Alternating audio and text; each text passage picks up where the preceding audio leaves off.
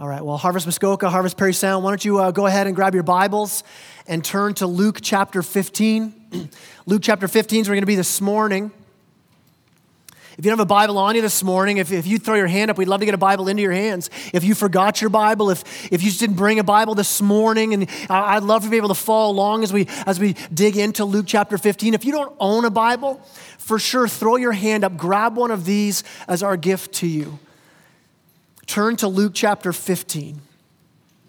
As we, as we dig into this passage this morning, um, in, in, in first century Israel, where, where, where this is all taking place, the, everything in your life in the first century in this part of the world centered around honor.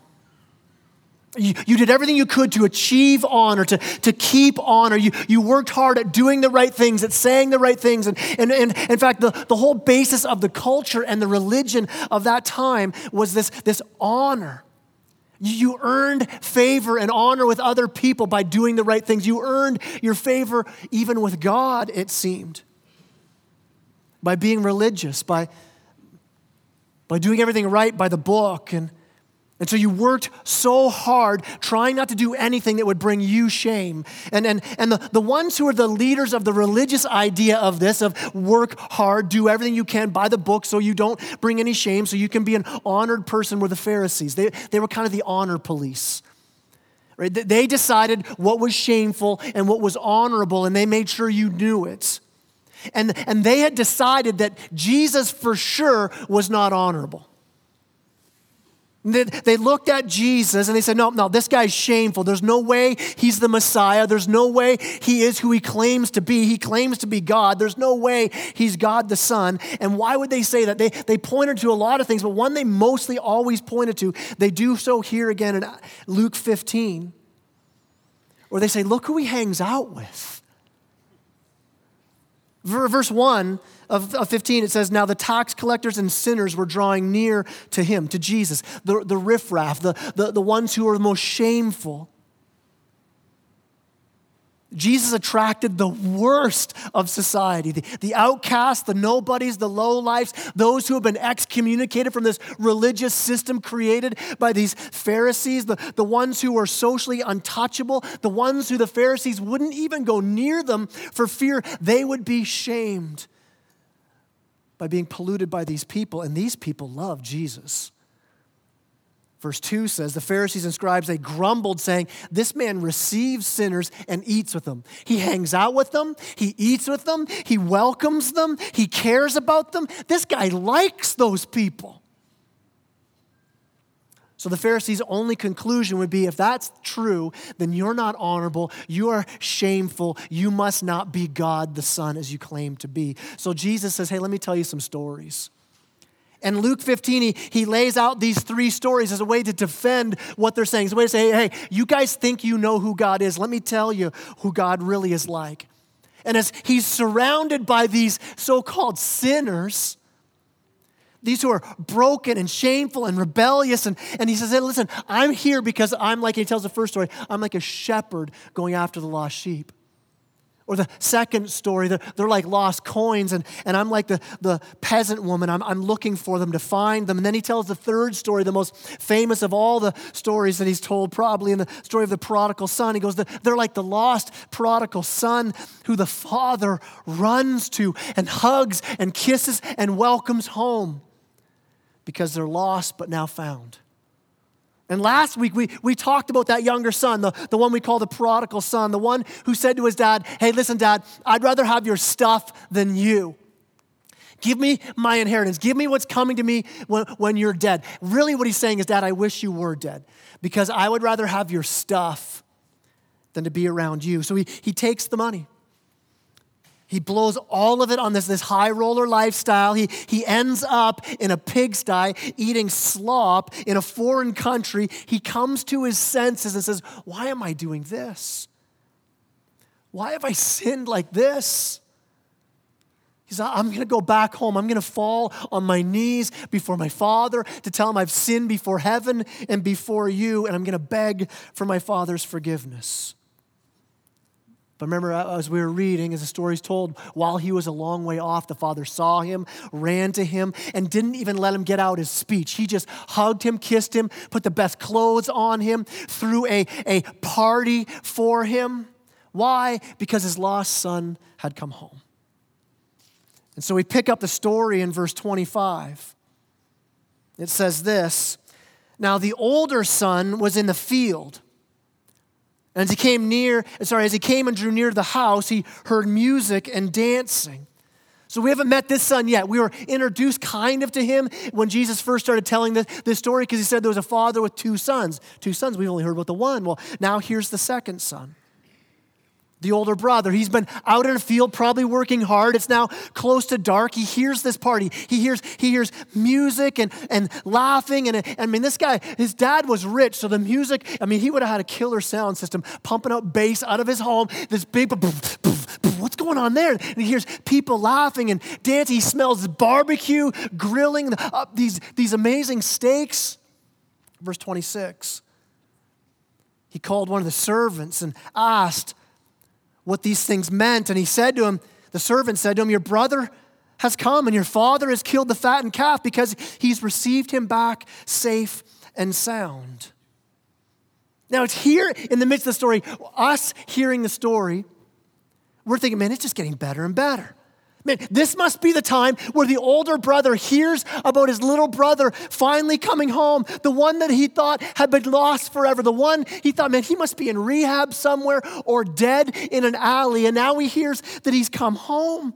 He's back. He's humbled himself with repentance, and, and his dad's welcomed him back with mercy and grace. And he's given him the best robe and a ring and sandals, and he's throwing a party to celebrate. And, and you're almost waiting for Jesus to say, The older brother ran and burst into the home. Bursted open the doors and the, the party stopped. The record player, just scream, it's a record player because it's back in first century, right? That would be the technology. And, and everybody would have stopped. And the, the party would have, would kind of parted in two, and you could just see the movie of this, right? And at the one end, there's the, the younger brother.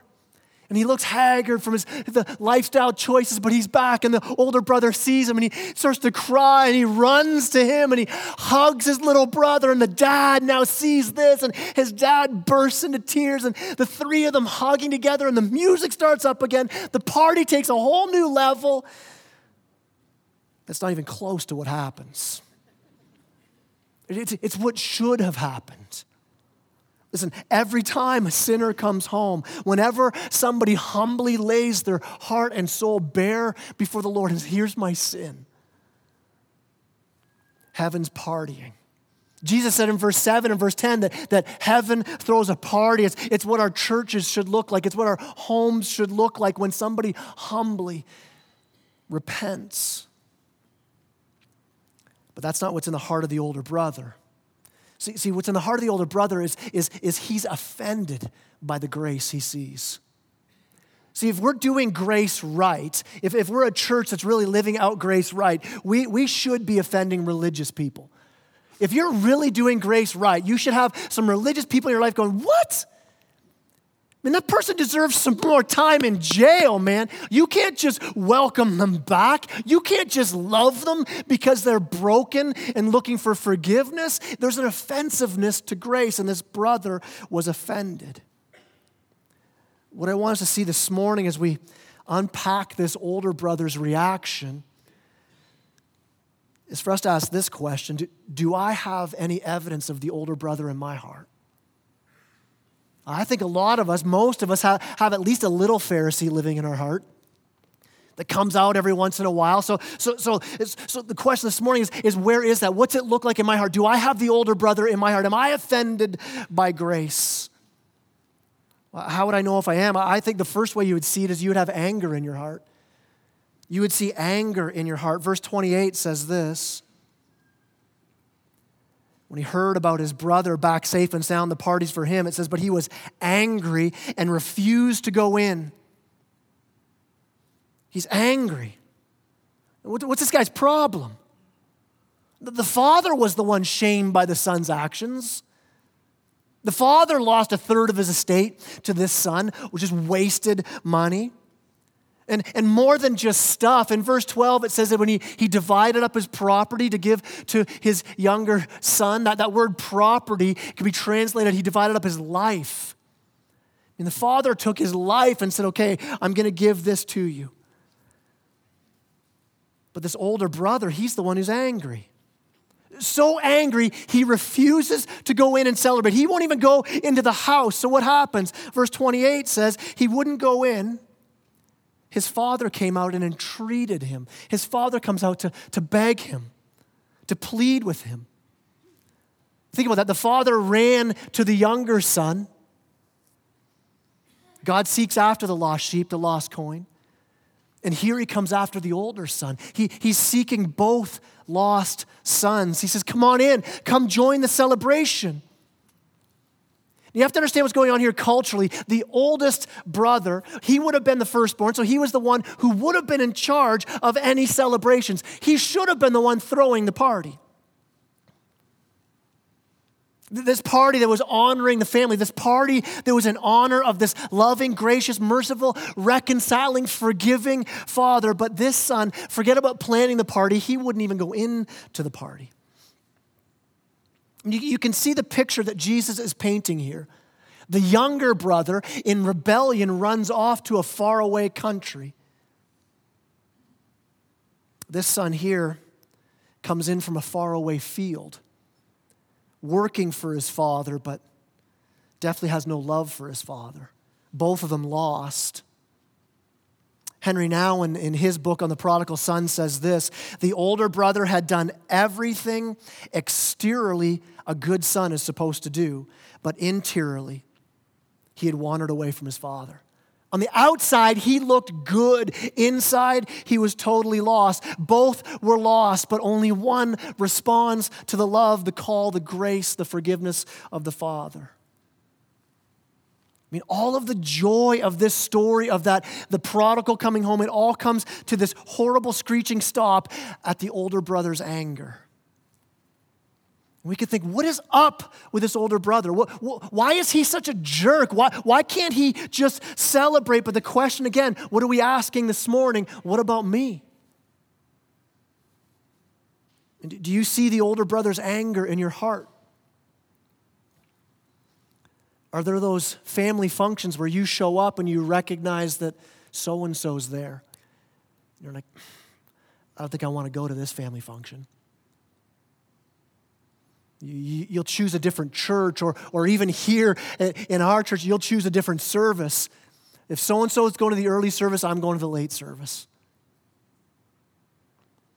When the name of that person is mentioned or even comes in to your head, your heart begins to turn towards bitterness and hardness and coldness and anger, and your mind rushes to all the things that they've done.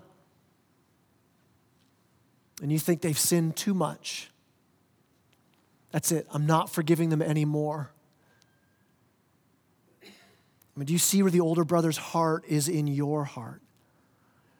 It shows up as bitterness, it, it shows up as anger, it shows up as unforgiveness. Even when somebody is in a place of humble repentance, it shows up in judgment. You have this person moving towards Christ, humbly repenting, not perfect, but moving towards Christ, and others around them celebrating the grace of God, celebrating the work of Christ in their life, and you're still stuck outside. You're still out in the field. Oh, yeah, you're thanking God for His grace in your life while holding that person hostage to their sin Listen, this morning you, you can let go of that anger and begin to celebrate with the Father. The Father that's inviting you, saying, Come on in, come on in. Leave, leave, leave, the cold, outside, dark field of anger. Come, come into the party of grace.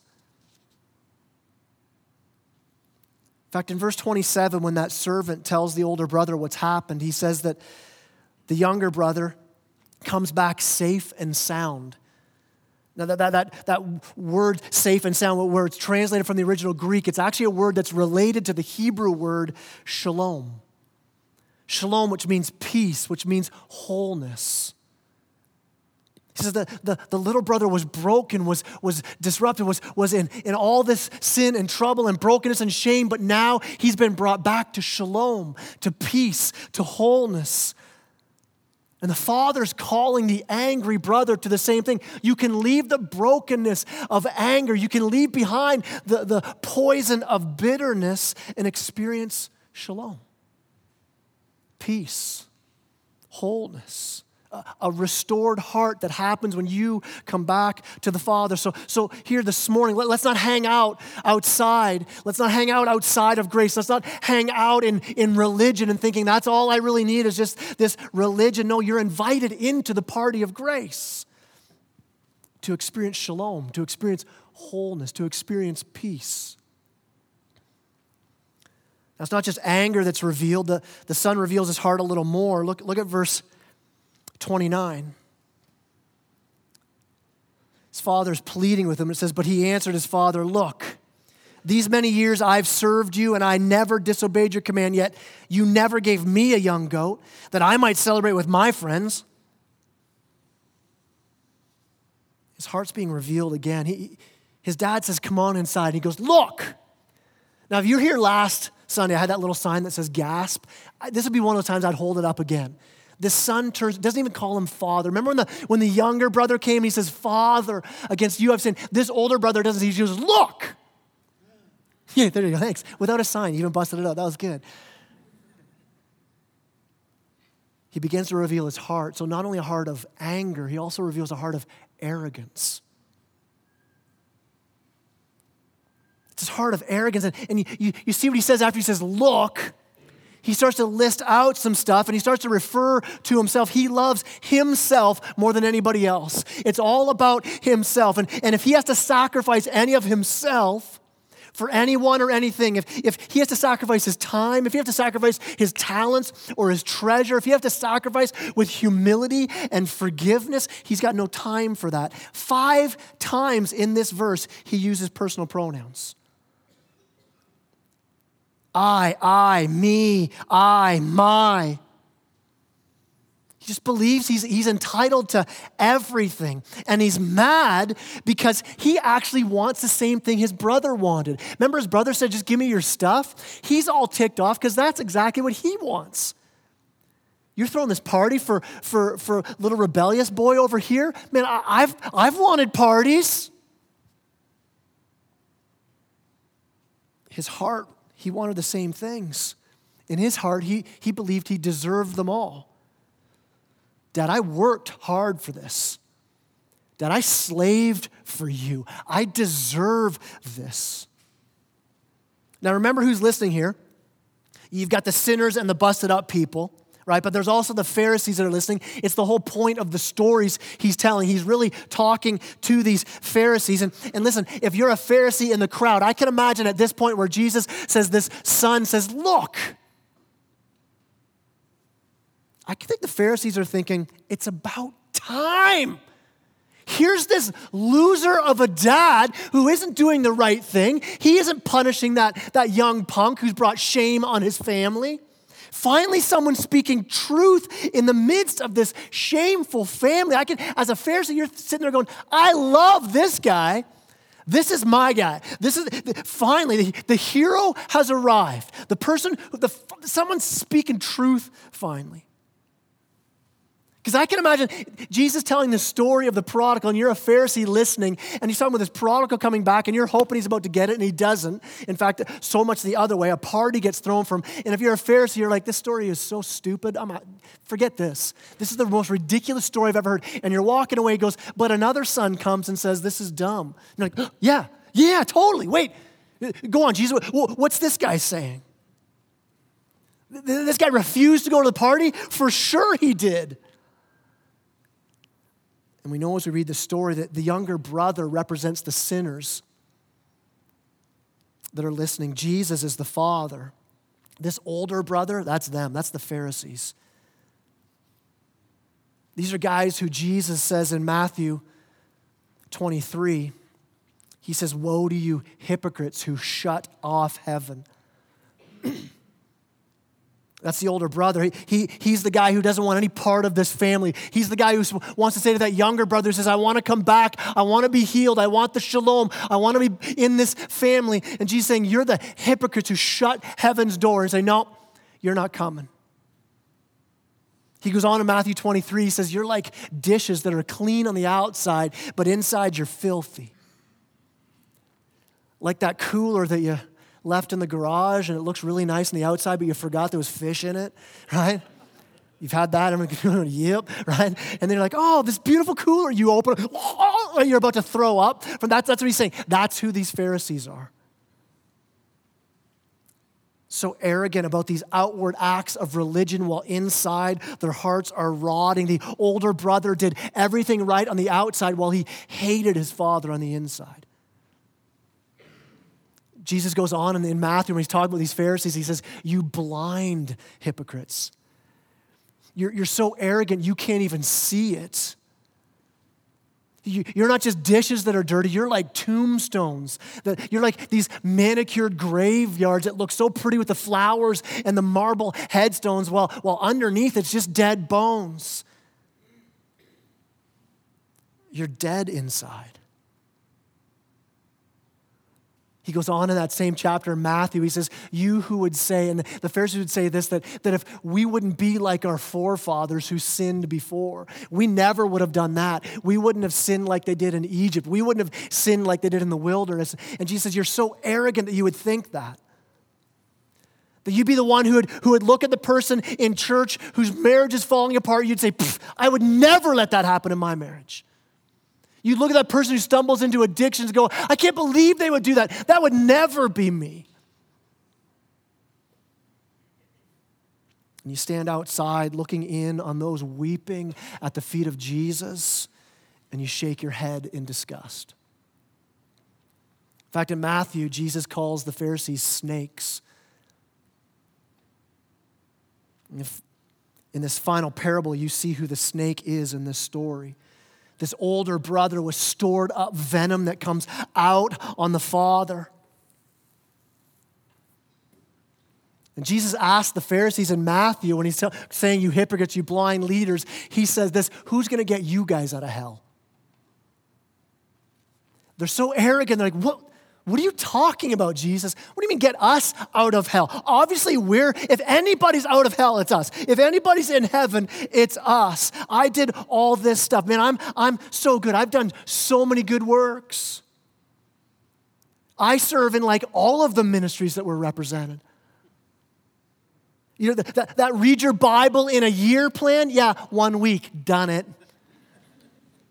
When Pastor Kai says, hey, there are people with Bibles, if you forgot your Bible or didn't bring a Bible, I never forget my Bible. And if you see that I have forgotten, I didn't, just I memorized the passage he was preaching on. I don't even need my Bible this morning, right?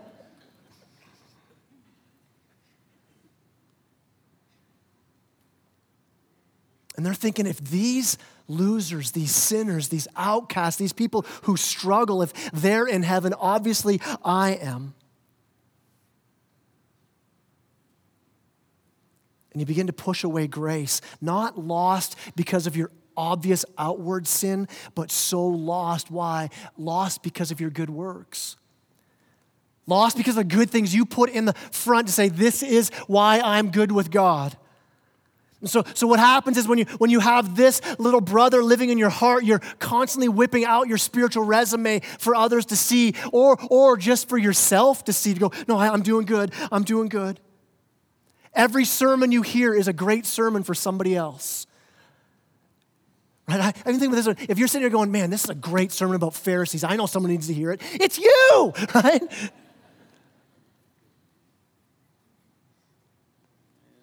You'd never come forward after a service for prayer because you wouldn't need it. You, you would never come forward even if you do knew, if you, you knew that you needed it because you wouldn't want anybody else to see that you would need it. And you, you, you begin to see that I, I don't serve out of love for Jesus, man. I'm just serving out of duty. And, and when things don't work out for me, when, when God doesn't answer my prayer the way I want Him to answer it, I turn to God and I say, Look, I've done all these things, and this is how you pay me. You begin to excuse your bitterness and your anger and your coldness because of the circumstances around you. The older brother says, Man, I never got a goat. He gets a calf. How come he gets a party and I get nothing? I'm a better person. I deserve this. It's the sign of a brother, the older brother lostness. In his arrogance, always looking around, always saying, Man, other people have a better life than me. How come all these people are getting, man, they don't deserve it as much as I do. God owes me. It's arrogance, it's self righteousness in my heart. When I see that, that's when I go, that's the older brother lostness. And Jesus, he's revealing the shocking truth that our good works can blind us. Our good works, when put out in front, saying, This is what makes me right, can make us even more blind and more lost to God because we miss grace and mercy and the gospel. We drop the arrogance when, like the younger brother, we say, I set my heart on things that could never satisfy. I'm coming back to the Father. When your life falls apart, where you say, you know what, my heart wasn't set on that stuff anyway. Only God can satisfy my heart. Only God can bear the weight of my soul. A perfect family doesn't bear the weight. A perfect kid doesn't bear the weight. A perfect life doesn't bear the weight. None of those are going to bring me the ultimate peace and joy and hope. I need the Father. How, do we move away from that older brother tendency? It's when we, we say, I'm not valued by God because I'm good, I'm valued because of Jesus' goodness. I'm invited to this party of grace because I just humbly look, I've got nothing to offer. Except to lay myself down at the feet of Christ and to trust my life to His perfect life, to His death in my place, to His resurrection that gives me new life. Lastly and quickly, His heart is revealed one last time in verse 30. Look at verse 30 says, I did all these things. But when this son of yours came, who devoured your property with prostitutes, you killed the fatted calf for him. He says, This son of yours. What's he doing there? He's saying he's not even part of the family. The, the, the last, there's anger shows the older brother, arrogance shows the older brother. Lastly, apathy apathy. He's like, I, don't even care about this guy anymore. He's not even in the family anymore. He, he's, he's done with. I'm abandoning that guy. So when your heart begins to not care anymore, you see nowhere in this story where the older brother ever jumped in to say, Bro, bro, bro, don't, don't ask dad for your inheritance. Don't leave. You're making a horrible mistake. He's just out in the fields working. He's doing his religious duty. He, he doesn't look for his brother. He doesn't even notice that his brother came back. Listen, when somebody in your small group begins to drift towards sin, do you notice? Do you lovingly come alongside?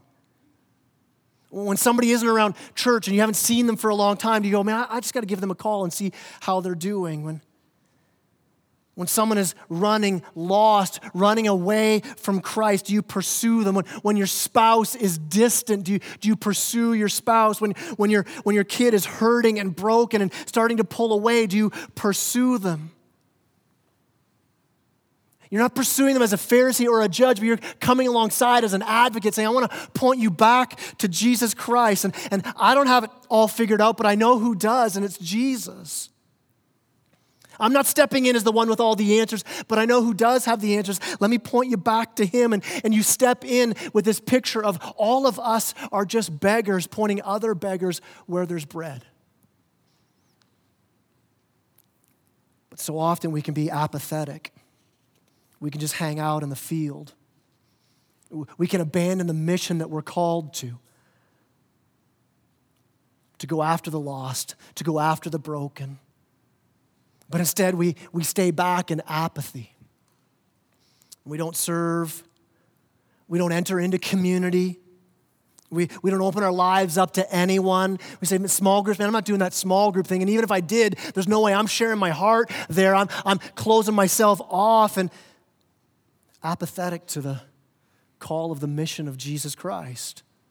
All of that, all of that, when, when we find our hearts in that place of apathy, not involved, not engaged, not open, not pursuing, not caring, listen, it just shows how much we don't understand grace.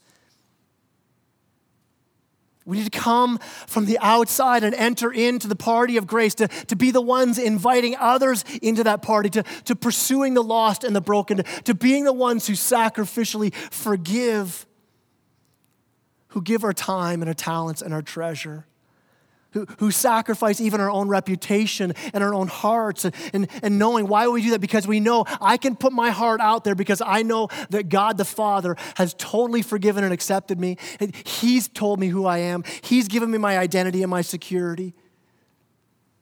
So I don't need to hang out in these boring, cold little Christian huddles any longer but I can open my life up to those around me. I can join with those around me on the mission together for the gospel.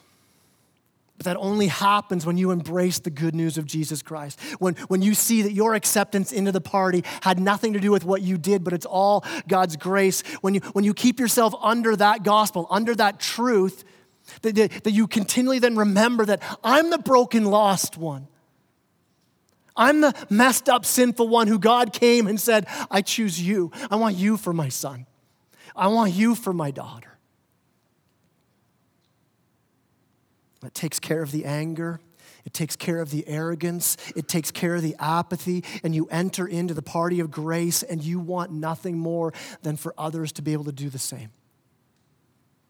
You no longer serve out of duty. The, the, the son said, the older son said to the father, I've slaved for you all these years. He didn't love his dad.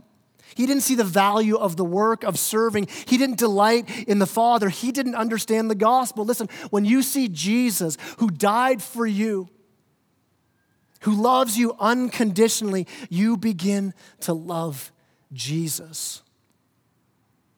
And you see the work has something so good to do because of your love. Both brothers are lost.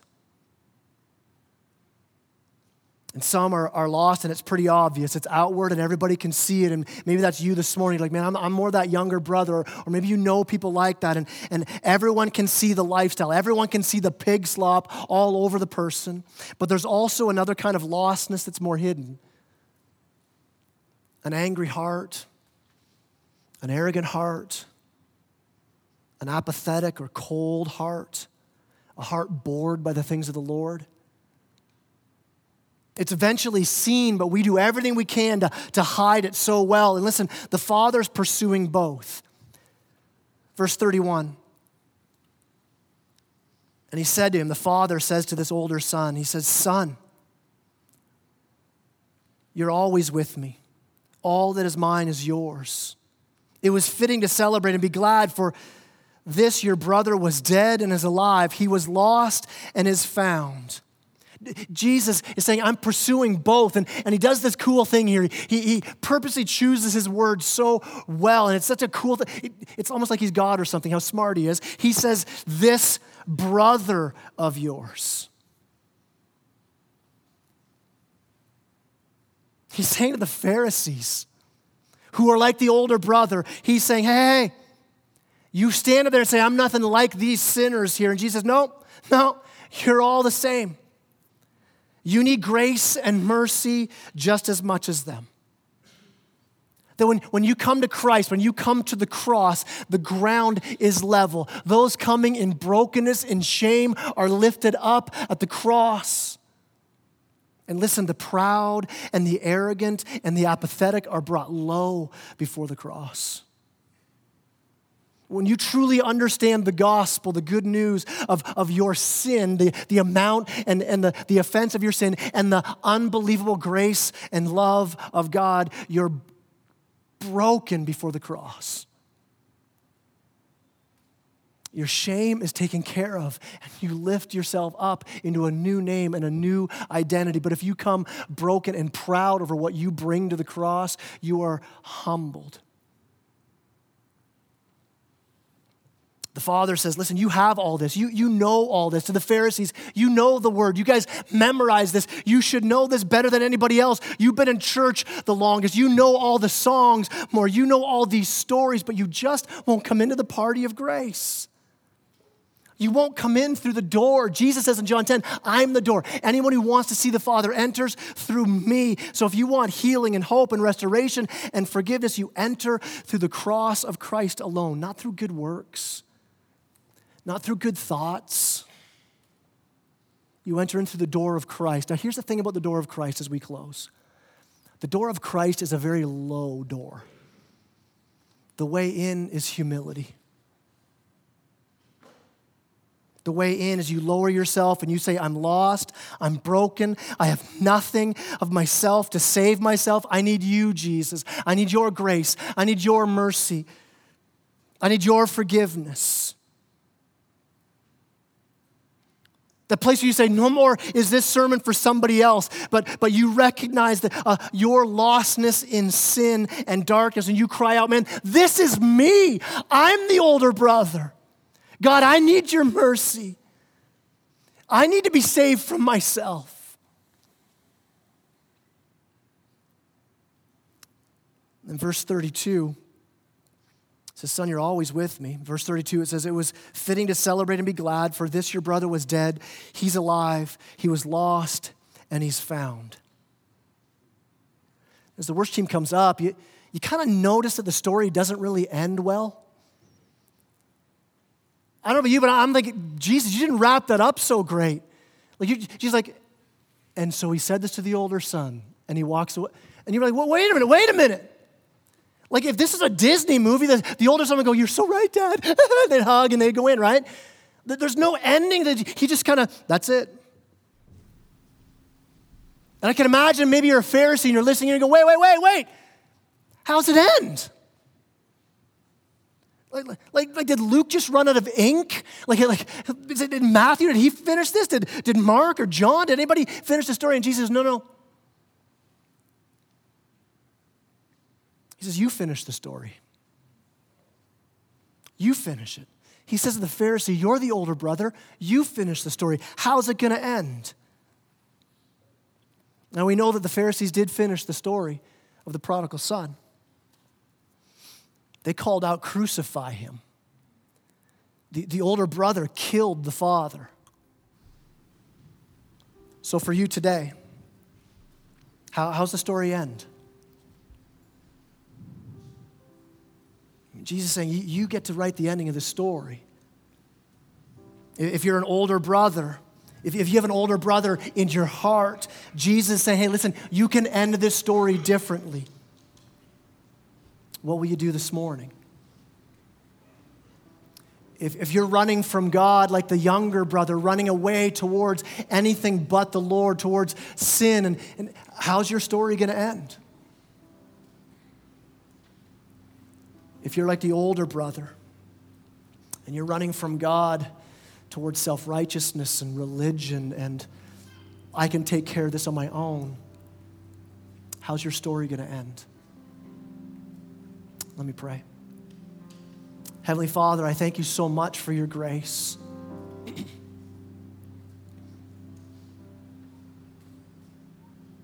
Father, I pray this morning if there's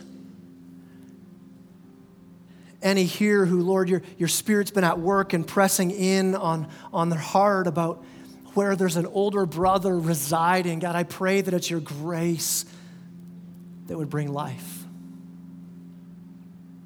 That as we look and see you, Lord Jesus, you, you who gave everything for us,